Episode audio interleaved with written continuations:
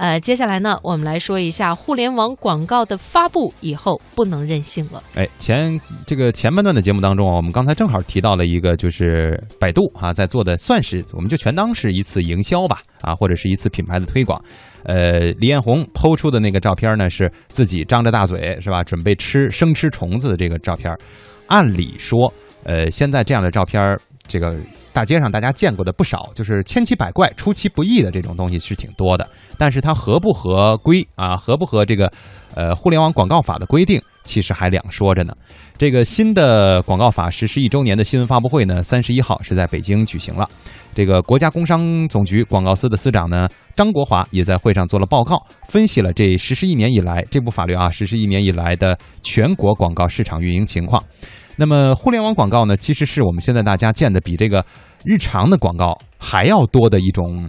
一一种传播的方式吧。当然，也是最近这几年啊，大家关注更高的、反映问题也比较集中的一个领域了。嗯，那么此次的发布会呢，也对新广告法实施一年以来查处的典型虚假违法广告案件做出了通报。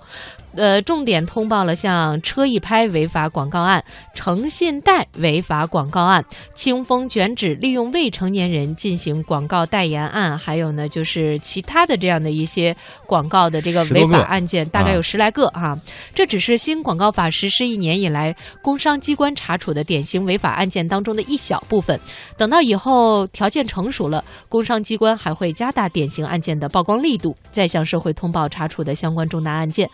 互联网广告发布不能任性。那么，北京悦城律师事务所的律师岳运生也就此话题做出了点评。因为啊，这个广告法已经修改了一年了。那么以前的广告法呢，都是对传统的这个广告发布媒介呢，相对规范的比较严格，呃，比较全面。但是呢，呃，随着互联网技术的不断发展啊，那么最近呢，这个互联网广告呢，它发展比较迅速。那么呢，也适应为了适应这个互联网广告这个迅速发展的这个需求呢，呃，另外也出现了一些这方面的一些监管问题，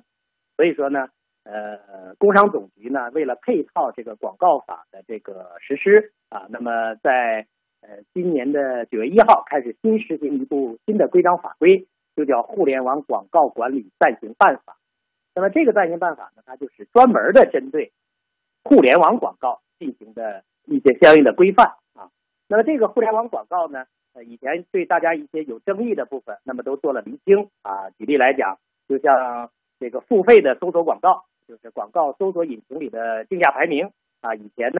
有些搜索引擎就不承认这是一种广告行为。那么在这个互联网广告管理暂行办法里面就明确了啊，这个付费的搜索广告啊，那么它是属于广告，而且呢要显著标明广告的这种身份啊。它要与自然搜索的结果呢要明显区分，要让消费者明确的知道啊，你的这个呃搜索的结果是属于付费的呃搜索结果，那么这是属于广告的范围，受广告法的相应调整啊。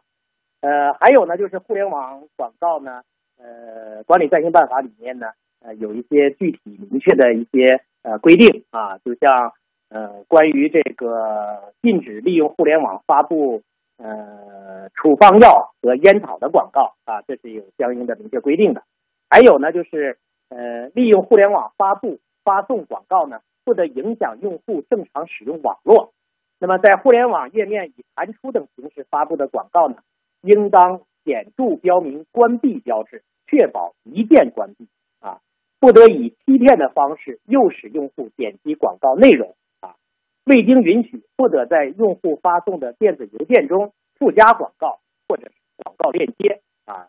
呃，还有呢，就是针对目前呃微信里面经常会出现的一些广告内容啊，以前也是有争议的。大家认为呢，因为微信的朋友圈很多呢都是熟人之间的，那么是不是这个里面发的一些类似于广告的东西就不属于广告法调整范围？在这一次的互联网广告管理暂行办法里面呢，也明确了啊。本办法所称的互联网广告呢，是指通过网站、网页、互联网应用程序等互联网媒介，以文字、图片、音频、视频或者其他形式，直接或者间接的推销商品或者服务的商业广告啊。那么这样的话呢，就是把呃类似于像微信呐、呃微博呀等等这些上面所发布的广告性质的，那么都界定为明确都是界定为广告了。同时呢，也明确了啊，对于互联网广告的话，那么广告主应当对广告内容的真实性负责啊。言外之意是什么呢？以后这些网络大 V 们啊，如果要呃